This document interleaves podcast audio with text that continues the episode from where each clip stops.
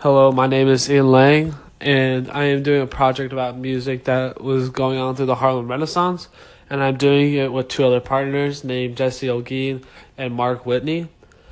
And so far as I've done this project, I'm not completely over yet, but so far I've basically learned that, like, I feel like this music has brought people together during these hard times that that African American people had to go through during the Harlem Renaissance, because they were obviously treated unfairly due to segregation and just being treated like lesser people, even though everyone should be treated the same because no person's better than the other.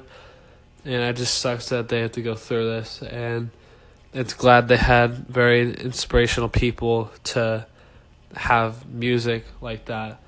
And the guy that I will be talking about for my music is Louis Armstrong, which is possibly one of the most historic writers and singers of all time. And he made this song, What a Wonderful World, which is probably known by everyone in the world.